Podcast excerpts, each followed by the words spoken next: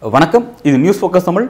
இந்த நேர்காணலில் நம்முடன் அரசியல் பேச இணைந்திருக்கிறார் மூத்த பத்திரிகையாளர் திரு மணி அவர்கள். வணக்கம் சார் சார் நடந்து முடிந்த ஐந்து மாநில தேர்தலுக்கு பிறகு ஒரு முக்கியமான பொலிட்டிக்கல் அப்டேட்ஸ் எல்லாம் வந்திருக்கு. ஒன்று வந்து ஐந்து மாநிலத்தில் வெற்றி பெற்ற மூன்று மாநிலத்தில் பாஜக புதிய முகத்தை வந்து முதல்வராக இறக்கியிருக்காங்க.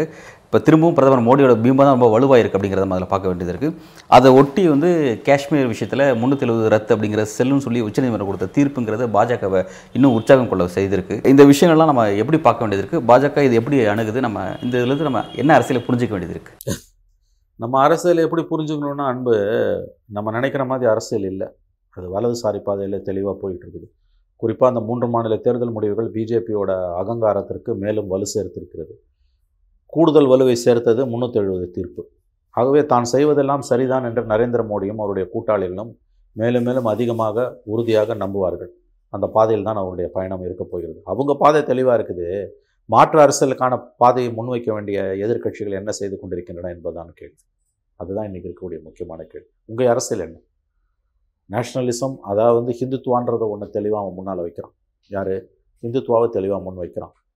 ப்ளஸ் வந்து டைரக்ட் பெனிஃபிஷியரி ஸ்டேட்டஸ்ன்றதை அதை வந்து உள்ளுக்குள்ளே மக்களுக்கான அந்த பணத்தை போடுறத உள்ளே வைக்கிறான். ஆர்கனைசேஷன் ஸ்ட்ரக்சர் அவங்ககிட்ட இருக்குது. நாலாவது வந்து பணம் ரிசோர்ஸஸ் அதிகமாக அவங்ககிட்ட இருக்குது. இதில் நாலில் மூணு இருந்தால் தான் நீங்கள் வந்து பிஜேபியை வீழ்த்த முடியும்னு நான் சொல்லலை. பிரசாந்த் கிஷோர் சமீபத்தில் ஒரு வீடியோவில் சொன்னது. பிரசாந்த் கிஷோரோட சமீபத்திய வீடியோ நீங்கள் எப்படி வந்து மோடியை வீழ்த்த முடியும்னா அந்த வீடியோவே நான் உங்களுக்கு போட்டு காமிக்கிறேன். சின்ன வீடியோ தான் அது. ஓகே ஐம்பத்தொம்போது செகண்டு அது முடிஞ்சால் நீங்கள் ரெக்கார்ட் பண்ணிக்கோங்க. ஓகே ஏன்னா இந்த நோயோட தன்மை புரிஞ்சாதான் உங்களுக்கு வந்து எது புரியும்? எது புரியும்? அதுக்கான ட்ரீட்மெண்ட் அது? அதுக்கான ட்ரீட்மெண்ட் புரியும். அது புரியாமல் நீங்கள் எதுவும் பண்ணிக்கிட்டு இருக்க முடியாது. இதை நீங்கள் நன்றாக நினைவில் கொள்ள வேண்டும். You cannot defeat BJP or for that matter any party. Unless you understand what is their strength.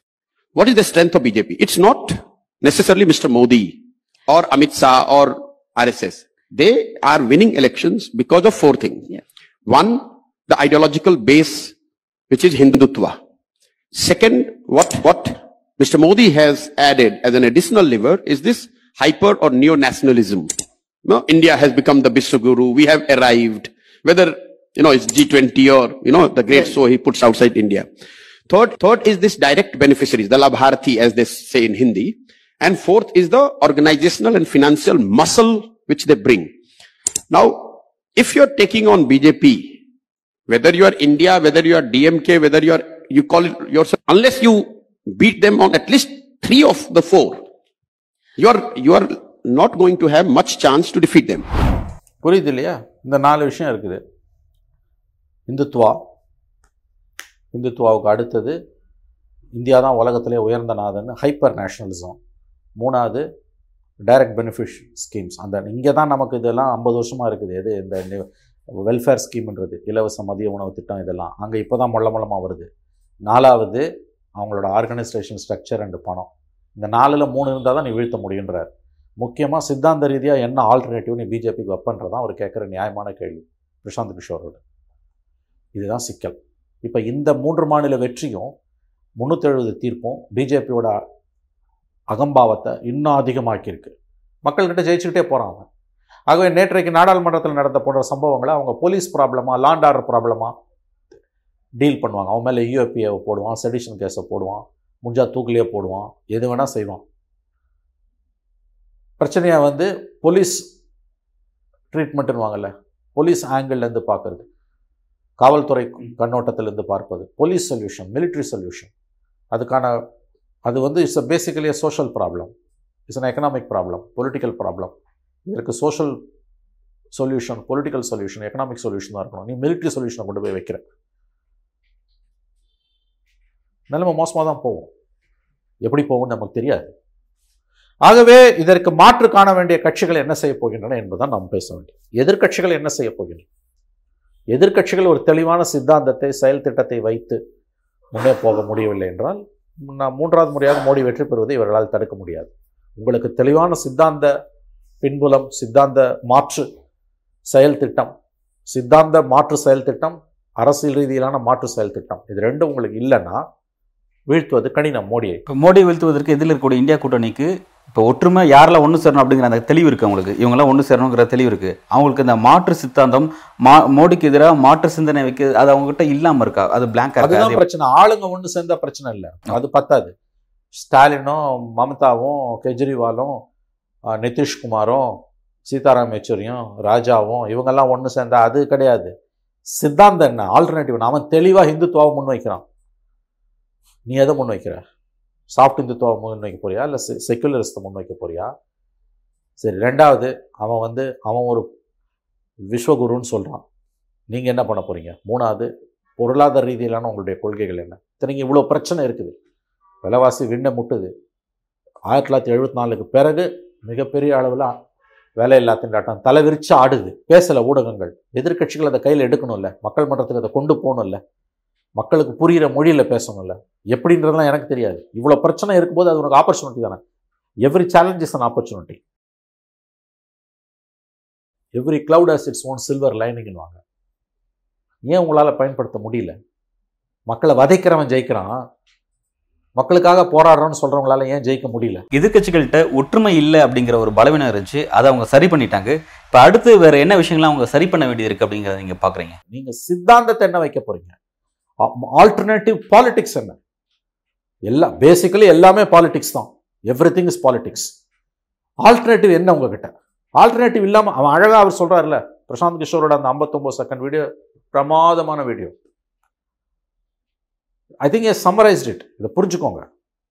அவருக்கு உள்நோக்கம் கற்பிக்கிறது அவர் சாஃப்ட் இந்த இப்படிலாம் பேசுறது மூலமாக உங்களை நீங்களே அரிப்பை சொரிஞ்சுக்கிறீங்கன்னா தாராளமாக சொரிஞ்சுக்கோங்க. ஆனால் சொரிய சொரிய சீழ் தான் அதிகமாகும். புரியுதா? தெளிவாக நாலு விஷயத்த அவர் சொல்கிறாரு இந்துத்துவா ஹைப்பர் நேஷனலிசம் உலகத்தில் என் நாடு தாண்டா வசந்ததுன்றது. மூணாவது வந்து நலத்திட்டங்கள். கீழே இருக்கவனுக்கு நலத்திட்டங்கள் போயிருக்கு. பல இடங்களில் ஞாபகம் வச்சுக்கோங்க. நமக்கு தமிழ்நாட்டில் இது சாதாரணம். ஏன்னா நம்ம ஐம்பது வருஷமாக இதில் வந்துட்டோம். வட இந்தியாவில் இந்த காங்கிரஸ் பண்ண அட்டுவழியும் பல இடங்களில் வந்து உணவுக்கும் உடைக்கும் சாலை வசதிகளுக்குமே மக்கள் போராடுற சூழ்நிலை.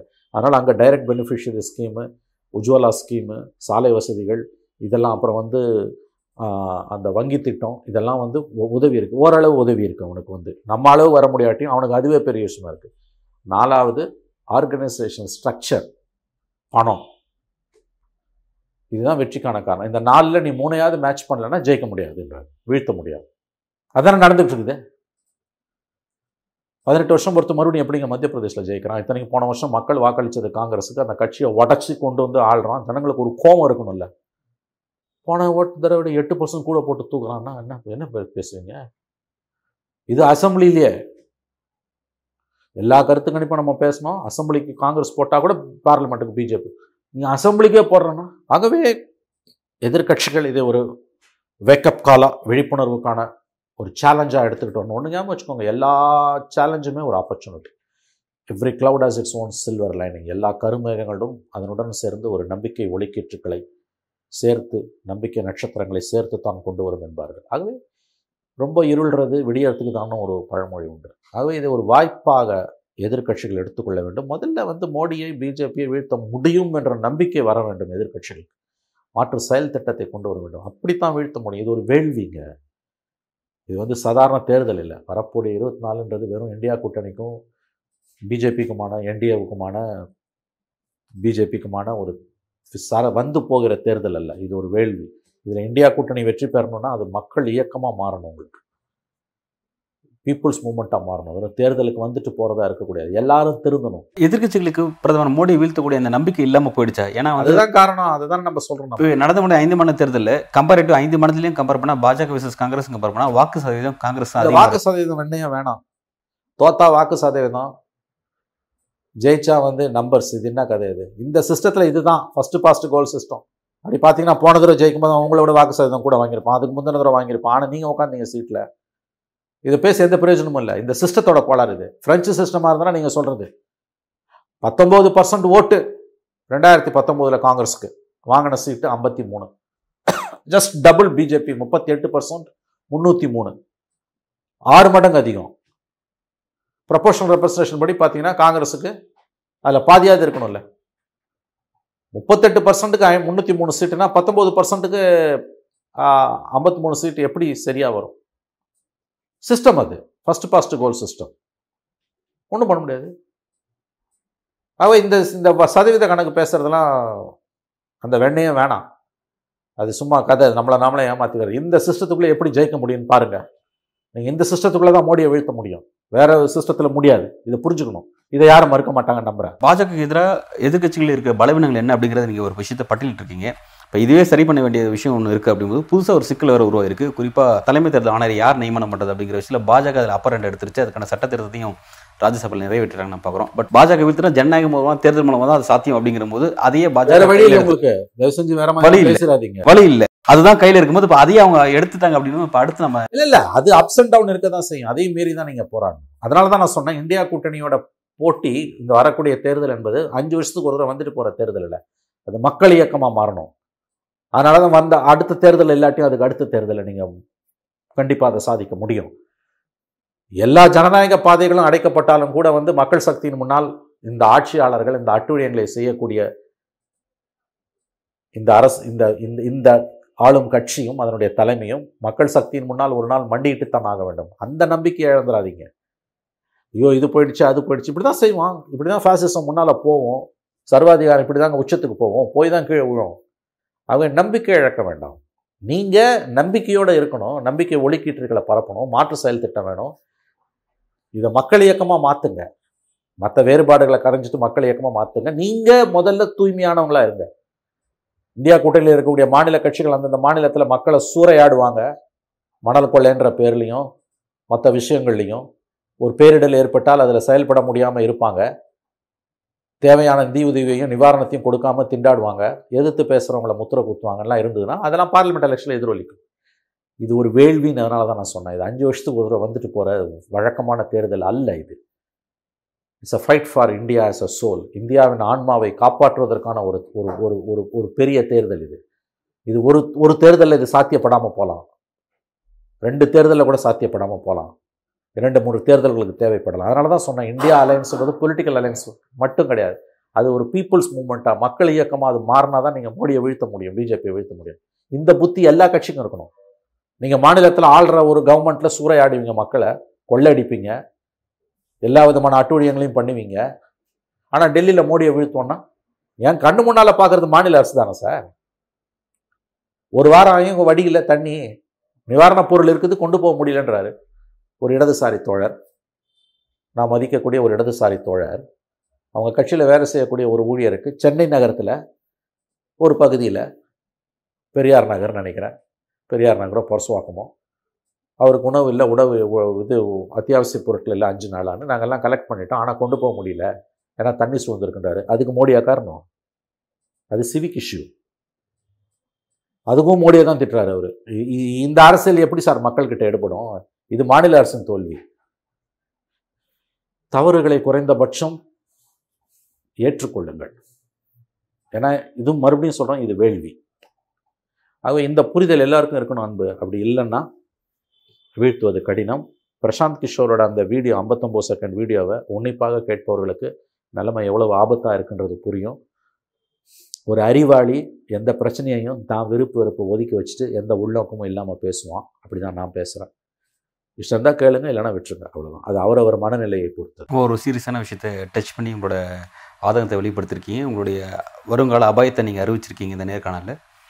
வரக்கூடிய காலகட்டத்தில் எதிர்கட்சிகள் அதை சீரியஸ் எடுத்துட்டு நகராங்களா அப்படிங்கிறத நம்ம பொறுத்துறது பார்ப்போம். பல்வேறு கேள்வி காலமாக உங்களோட கருத்தில் வணங்குறீங்க மிக்க நன்றி. நன்றி